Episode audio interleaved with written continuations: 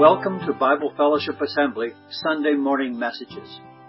Today, Phil Donaldson continues our series in Hebrews, sharing from Hebrews chapter 13, verses 1 through 6. And now, here's Phil. What does a highly valued treasure look like from above? One of the great mines I've worked on near the top of the Andes Mountains in northern Chile was discovered in part by satellite mapping. A senior mining manager from the Collahuasi mine was sent to work with me for a period of time at the Kidd mine, and some of you met him here actually, uh, to get some training in large mine operations. And he shared a lot of detail about how this mine uh, uh, was that he was from was identified. Large metallic ore bodies are often identified by ground mapping of different kinds, but this one had the advantage of the modern techniques of satellite mapping to assist in guiding what should be done on the ground to determine if what was seen from above was really there. It was one of my many great privileges in my career to travel up to the mines later on for various purposes, and in one case, I was, a couple cases actually, I was I was there to see what had been identified from above really was there. In our Christian life, we sometimes, too often, look from the perspective of earth only. And we more often need to look up to where our Lord is seated, as we have been urged to do in the book of Hebrews throughout, and try and understand what His perspective is. In our Christian life, we have, been, we have identified as worshippers of God. And the question before us this morning is that really true 24 7? This is what is before us in our series in Hebrews, our great salvation series that brings us to Hebrews 13, verses 1 through 6. Reading for context a few verses from last week. Reading from Hebrews chapter 12 and verse 25. See to it that you do not refuse him who speaks. If they did not escape when they refused him who warned them on earth, how much less will we if we turn away from him who warns us from heaven? At that time his voice shook the earth, but now he has promised, once more I will shake not only the earth, but also the heavens. The words once more indicate the removing of what can be shaken, that is, created things, so that what cannot be shaken may remain. Therefore, since we are receiving a kingdom that cannot be shaken, let us be thankful and so worship God acceptably with reverence and awe, for our God is a consuming fire. Our text, uh, I read the earlier verses just for context. Keep on loving each other as brothers. Do not forget to entertain strangers, for by so doing some people have entertained angels without knowing it. Remember those in prison as if you were their fellow prisoners, and those who are ill treated as if you yourselves were suffering. Marriage should be honored by all, and the marriage bed kept pure, for God will judge the adulterer and all the sexually immoral. Keep your lives free from the love of money and be content with what you have, because God has said, Never will I leave you, never will I forsake you. And for some reason, the, the next verse does not show up. Uh, verse 6 says, So we say with confidence, The Lord is my helper, I will not be afraid. What can man uh, do uh, to me? Let's just bow for a brief word of prayer. Dear God, our Father, it is the desire of our hearts to worship you each and every day.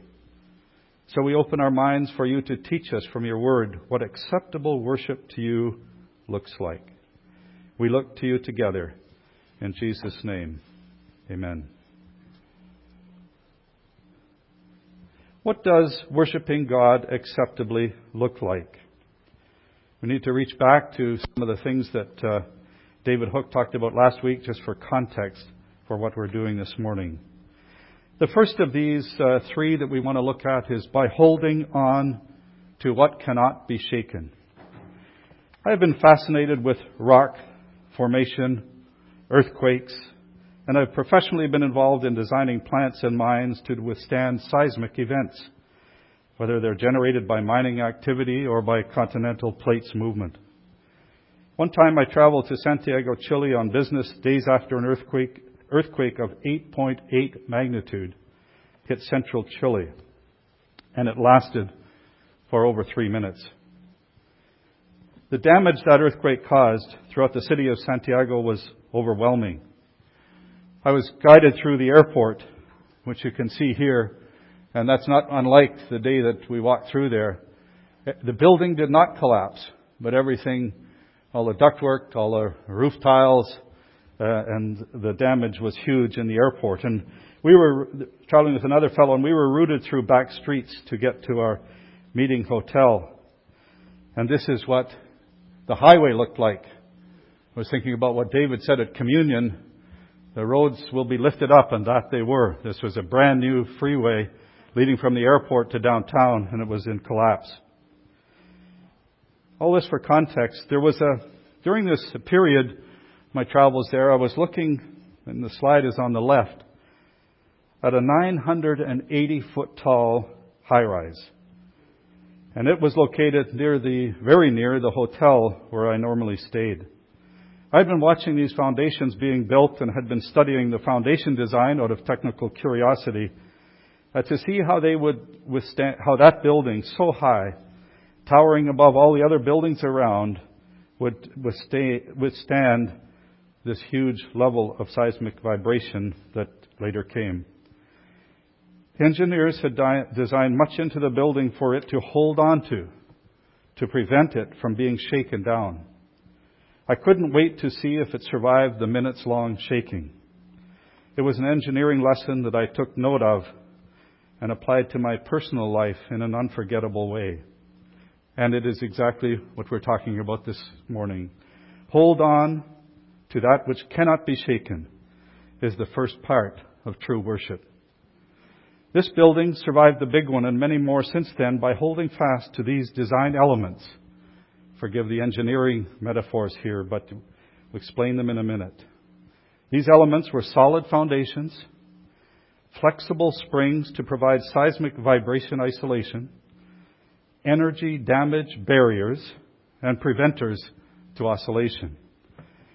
In the slide on the right, I don't expect you can uh, read this, but for just to elaborate on these things that apply to our Christian life, slide, uh, the top of the right-hand slide, the architectures down there have vibration isolation at the bottom, and in simple terms, big springs that isolate the shaking, uh, reducing it by 70 to 90 percent. The second, second slide is all about energy dissipation dissipation.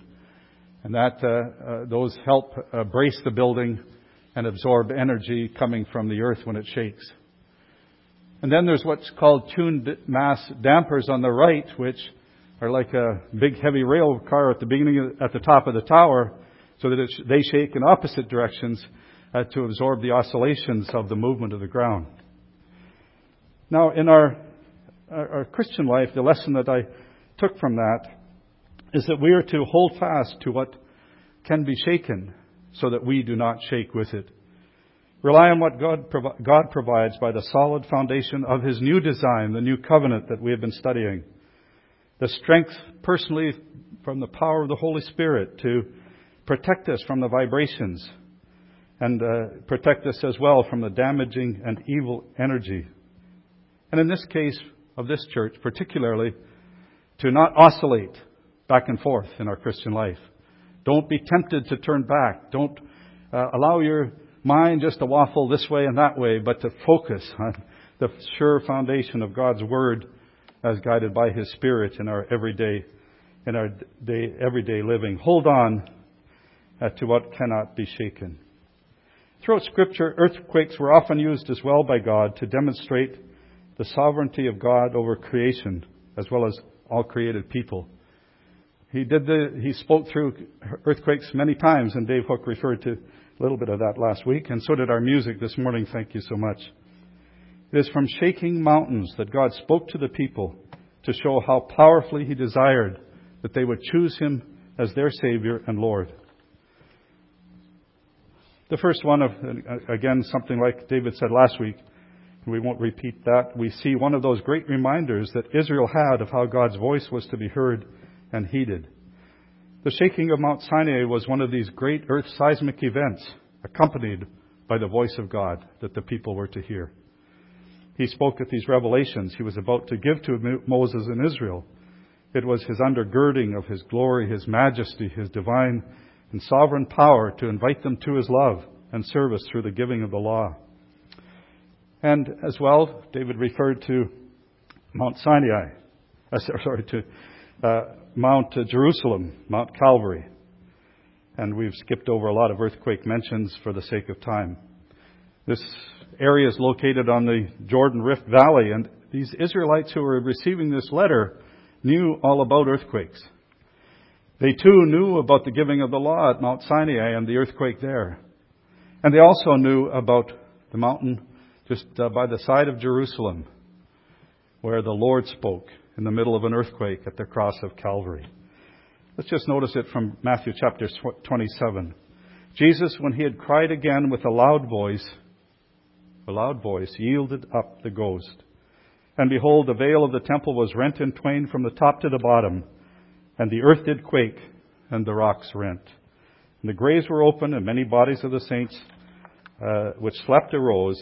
They came out of the graves, went into the holy city, and appeared to many. And when the people gathered there, the centurion and the others, watching Jesus, saw the earthquake and those things that were done, they feared greatly, saying, Truly, this was the Son of God. By holding on to that cannot, that cannot be shaken. That's what Hebrews picks up for the Israelites there, the Jewish people in the Christian church. Uh, Hebrews chapter 1, uh, and uh, we won't read it all, but and and through whom, uh, but in these last days he has spoken to us by his Son, whom he appointed heir of all things, through whom he made the universe. The Son provided purification for sins, and he sat down at the right hand of the majesty in heaven. And so this church who were thinking of going back are reminded again about those two great events of history that they were being urged to remember. The old covenant has gone. It was God speaking then in a particular way, but that's over. And now He's speaking through the new covenant, uh, such that they would not be tempted to turn back. And remember, it was the Lord Jesus on the cross of Calvary who spoke from there in the middle of an earthquake, demonstrating the power of God to be heard. And they were reminded that they are to listen to Him, heed Him, and follow His, uh, follow His words in the new covenant situation.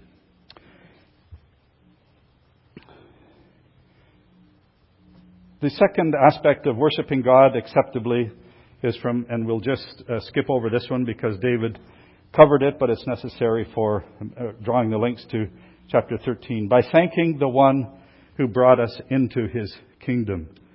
And we'll just leave that uh, with that to be, remember that the writer was exhorting them to be thankful for the kingdom uh, they were receiving in Christ.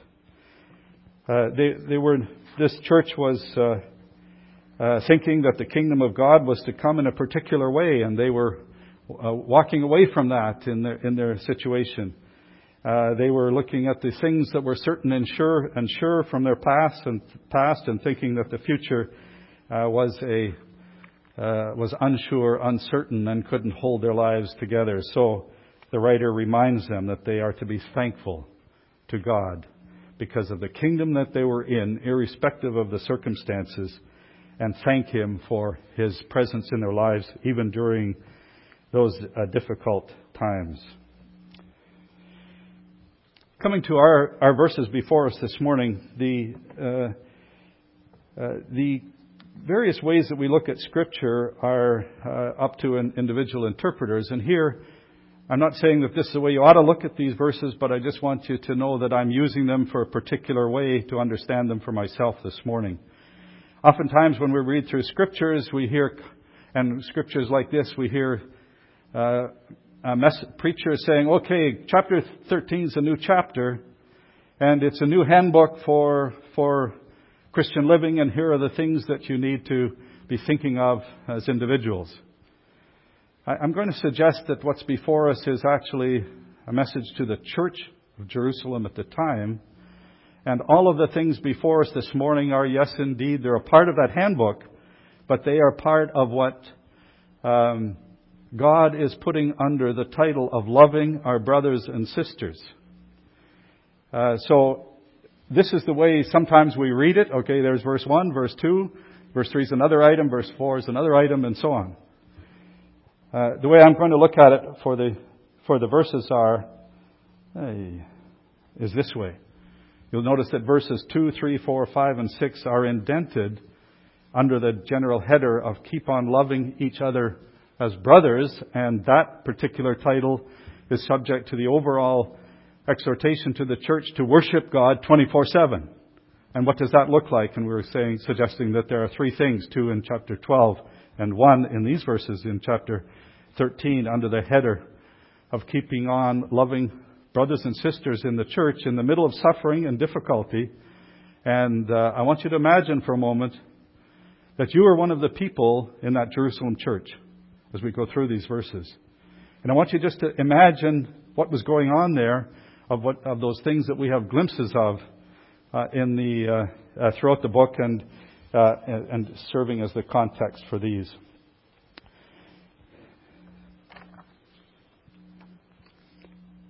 Uh, in the first one I'd like us to look at is the in loving brothers and sisters. Uh, it, it was said to keep on loving as brothers and sisters. That's an interesting challenge to us all. We go to a church, we find a church, we go into it, we find everybody's welcoming, everybody's uh, uh, enjoying company, and everybody's serving together, and then the rough times come. And that's what was happening in that particular church. A fledgling, a fledgling uh, church that was experiencing some difficulties. I'm touched by the words of Peter uh, in John chapter 21 and verse 15. And uh, this is uh, necessary to uh, understand what words are being used when Jesus asks his question of Peter and Peter answers. There are four words in, in the original language for that we translate love.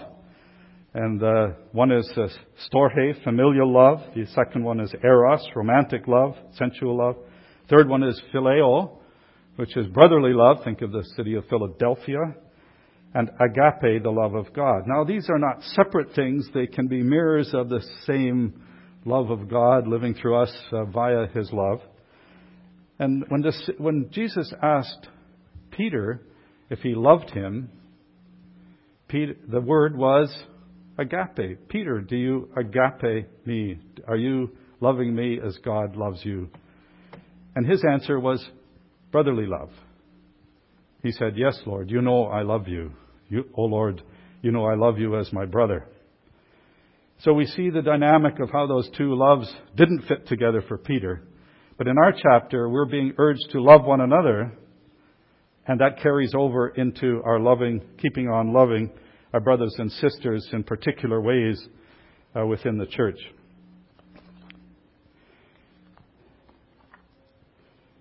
So the uh, uh, in the way of brotherly love, hooking these things together, uh, let's look at the first one, which is being hospitable to strangers. I've got a few life lessons of mine to interject through this to help uh, uh, my, the challenges that I was facing as I was studying this.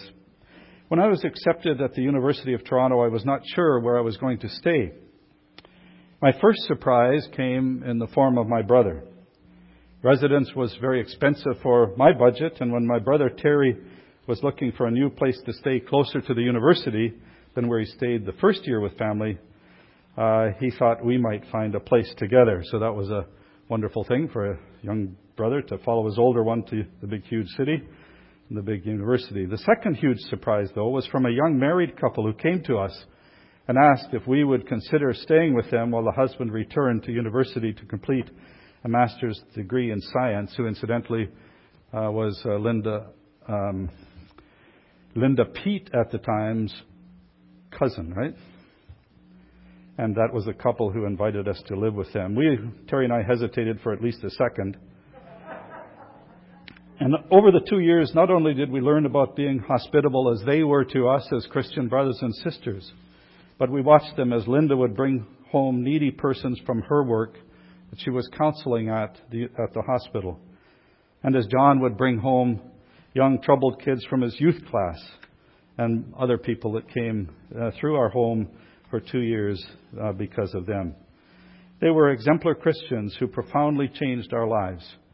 But I started with an application. I shouldn't have done that. First, let's look at the context of our of the verse now. Uh, keep on loving each other as brothers and sisters by not forgetting to entertain strangers. There was evidently some need for exhortation, perhaps being uh, going beyond what uh, being hospitable uh, we think means being close to our family and friends. But here we're being exhorted to reach out beyond that comfortable circle and allow the uh, ones to come into our lives that God has sent to us uh, to be hospitable to them. For don't you know, uh, we might be asked to entertain angels. It, uh, it, it must have been difficult for that young church. There was some political risk to them, I would suggest, in inviting strangers into their home. Uh, that could have been a dangerous thing for them to do in that situation. It may be that there were some who were difficult to love as brothers during this difficult time uh, inside the church.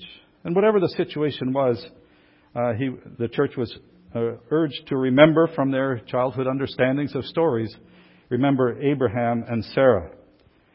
The, the Asawas and us had the opportunity to actually meet Abraham uh, back in Israel when we went traveled around there together in 2018. Abraham invited us into his tent, actually uh, and as he did many thousands of other tours.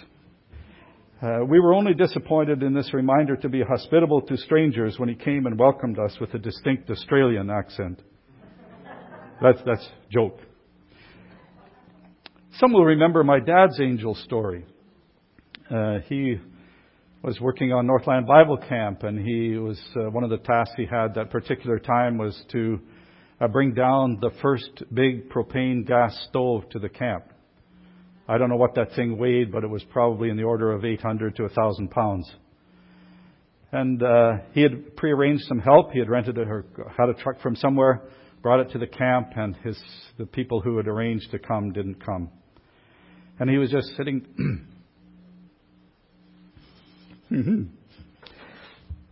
he was praying, and uh, uh, two, a couple, I think it was two or three, uh, what I thought was fishermen when I was a boy, came in and helped him unload this stove. And when I guess Dad was in the manor or in the uh, in the kitchen, and he went out to give thank them, and uh, they weren't there. Who? So, entertaining angels, perhaps, perhaps not, but for a particular uh, purpose. So, remembering the Lord's call here for us to reach out beyond our comfortable circle, uh, to reach out to those for the Lord who are outside that circle. Uh, for it, we may even be, uh, we must be hospitable to strangers for God to fulfill our purpose in their being there, them being there in the first place. And that's strongly linked to the next one that we're urged in the chapter about those in prison. Now, you're in this church again. What was prison like? For their, what was their situation that brought up this item of church? It's not just a list in a handbook, remember. They were living a particular situation. And uh, they were being urged to remember those in prison as if you were one of them because some of them were in prison. And that's pretty clear from the, the overall reading in the book of Hebrews. And they were suffering. They were imprisoned. They were losing material goods. They were being uh, persecuted by the religious leaders and, and the Roman rule and all of the above. And they must have been, to need this exhortation, they must have not been willing to be recognized with those prisoners lest they end up there too. So perhaps that's the context. I'm quite sure it is, but uh, uh, you can look at that as you like. So they uh, Oh, Hebrews chapter 10, verse 33. Sometimes you were public, eh, publicly exposed to insult and persecution. At other times you stood side by side by those who were so uh, treated. I remember again my dad, and I'll try not to tell too much of this story for my own emotional sake, but uh, when we were children, they used to often bring uh, uh people who were let out of Monteith jail, and they would bring them home and I often wondered about that as a boy. Well, we don't need these strangers in our house, and what's all this about? And I remember overhearing them one time say, We don't know how God is working in their lives, but we can use this opportunity to be used of the Lord for these moments. Uh, and there was another example of that where there was a man who came from Czechoslovakia in one of the uh, first time I ever heard the word DP, deported persons from another country. We didn't know much about what was coming in and who was coming in and why, but they brought a guy by the name of Fred Patched in who fled under persecution in that, uh, and this was in the, uh, in the 60s, I would say, in the late 60s, uh, mid 60s. He, uh, he stayed with us for about two years and then he got a, another job in forestry. He was devoted to reading the Bible. He was, he had suffered emotionally and mentally a little bit because of his persecution but there was mom and dad uh, looking after someone who was persecuted uh, for that brief time that God put him there for them. And so we too need to be on the lookout for uh, people who are in prison and uh, in difficulty and in persecution. The third uh, thing in this uh, chapter that's part of this keep on, keeping on loving as brothers and sisters is honoring marriage. Now, again, we're looking at this as an exhortation to the church. Of course, there's always a time for being exhorted about marriage to those who are married and uh, those who are wanting to be married to coach them on what marriage is about and so on. This is a, a bit of a different situation, it seemed to me, when I was going at this verse, that uh, there was, for some reason, in this time of persecution, the people were being in a state, and particularly the leadership were in a state where they were not honoring marriage. And the uh, in verse 4, the exhortation is to all. Marriage should be honored by all, and the marriage bed kept pure, for God will judge the adulterer and all the sexually immoral. They knew that the story, they knew the teaching and example of Jesus, where he taught the religious leaders about the meaning of marriage. And uh, we won't go through all of those. Matthew chapter 19, 4 and 6, reminding them what God has joined together let no man separate. Uh, so it was indeed, and Jesus taught uh, about uh, Genesis and all the things that they had learned from Jesus' teaching on the topic, but they were walking away from it for some reason. Even their leaders were probably doing it as well. Uh, so the collective message to them was clear. They were being exhorted as a church to honor marriage. And uh, so the question is, how does that did that apply to uh, them in their day and to us today? Uh, I just made a quick checklist here. There's many more we could add to it, but the church is to honor by teaching the fundamentals of Christian marriage as between one man and one woman. The church is to honor marriage by encouraging those married by supporting them in personal and practical ways in their marriage to continue in the commitments they have made to each other. The church leadership and all within the body of Christ will honor it by being faithful in their own marriages and keeping their own marriage bed pure. We are all to honor it by keeping fortified barriers and keeping far away from allowing anyone or anything suffering persecution or good times that could take us down the road of unfaithfulness and adultery that God will judge. Uh, fifth one is to honor it by being full of love and grace and truth to those who have suffered the ravage of our sinful world and perhaps our own sinful behaviors. So it's a collective exhortation as a primary view here to those people then and us now to honor marriage as a foundational teaching and practice in our church and to be remind, mindful that going down other roads, uh, God will judge. Now, of course, again, God is full of grace, and we all live in a sinful world, and things happen. But God is God is gracious to those who turn to Him, and uh, He takes them on their path uh, forward in grace, love, and truth. The the last area that's addressed here is being content with what God has provided. Uh, it's an interesting um, thing. A lot of speakers, when they get to this chapter and commentators I read, uh, leapt very far away from this particular context, and they they have a message on uh, being content uh, with what you have and don't covet others and these kinds of things, and those are all uh, valuable messages for us to remember. But being here, something more powerfully, I think, is being said to the church. He's, what's being said here is that uh, uh, it is about um, being content with what you have because God has said, Never will I leave you, never will I forsake you. And there, there's two quotations from the Old Testament. The first one uh, is from Joshua's case, where he was taking the reins from Moses and he was being led into the promised land. And Jesus is saying, I will never leave you or forsake you. I will provide for you. I've given you a huge job to do, to be faithful to me each day in your walk in the kingdom as He leads you forward, and, and be content with the things that I provide to you and all I provide to you while you're walking that walk of faith. We're not to be covetous along the way. Apparently they were in their, in their church. Some were losing possessions.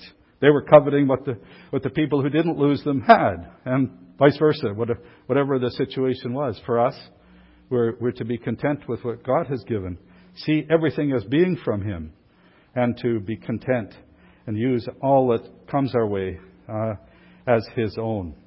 The second example is from uh, the uh, a psalm, and in that psalm 118, uh, Jesus, uh, God, the Lord said, "It's the excuse me." Uh, he, he's telling them to be worshipful, and that's the, the psalm is about worshiping in the presence of suffering and persecution and enemies.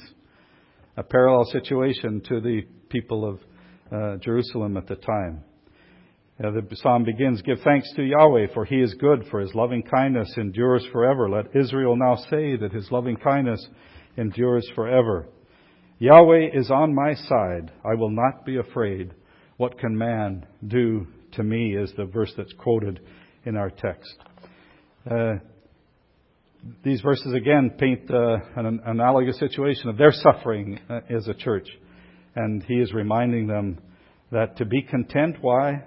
Not because you, you will lose anything, but because in Christ you have everything. You are being, they were being encouraged to look to him as the one who is our strength and our song, that he is our salvation.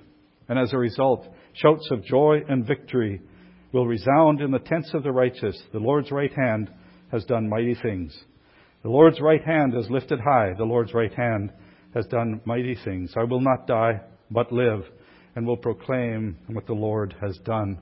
So it's not just about a contentment about material things and our attitudes to them. It's an overall attitude from which those things are enhanced by looking to Him as the source and strength, our source, our strength, our rest, our guide, and all of those things that the Lord is to us, not only individually, uh, but as a church. So, holding on to what cannot be shaken, by thanking the one who brought us into his kingdom, by keeping on loving as brothers and sisters, which will be characterized by being hospitable to strangers, identifying with the persecuted. Thanks for that music again, the opening group about the, uh, that part of the one song. Honoring marriage, being content with what God has provided. And uh, that's kind of what worship 24 7, at least lesson one, is to look like for us. May God bless to us the study of His Word. Let's pray. Dear God our Father, we do give you thanks together this morning. We are thankful for your goodness and loving kindness that endures for now and forever. We are so grateful for our Lord and Savior. Help us to worship you acceptably each and every day. And in the ways that you've challenged us this morning, we pray that the Word of God and the Spirit of God would continue to encourage us and strengthen us with the new vows that we make along these lines. Bless us as we serve you together in our fellowship, in love, and with you, Lord. And uh, we seek to grow together. We seek to reach others for growth in you. We love you, Lord. Amen. Thank you for listening. Come back next week for the next Sunday morning message from Bible Fellowship Assembly. Visit us on the web at bfa.church, where you will find our physical address and contact information. We'd love to see you if you are in the Timmins area, or drop us a line at info at bfa.church. Until next time.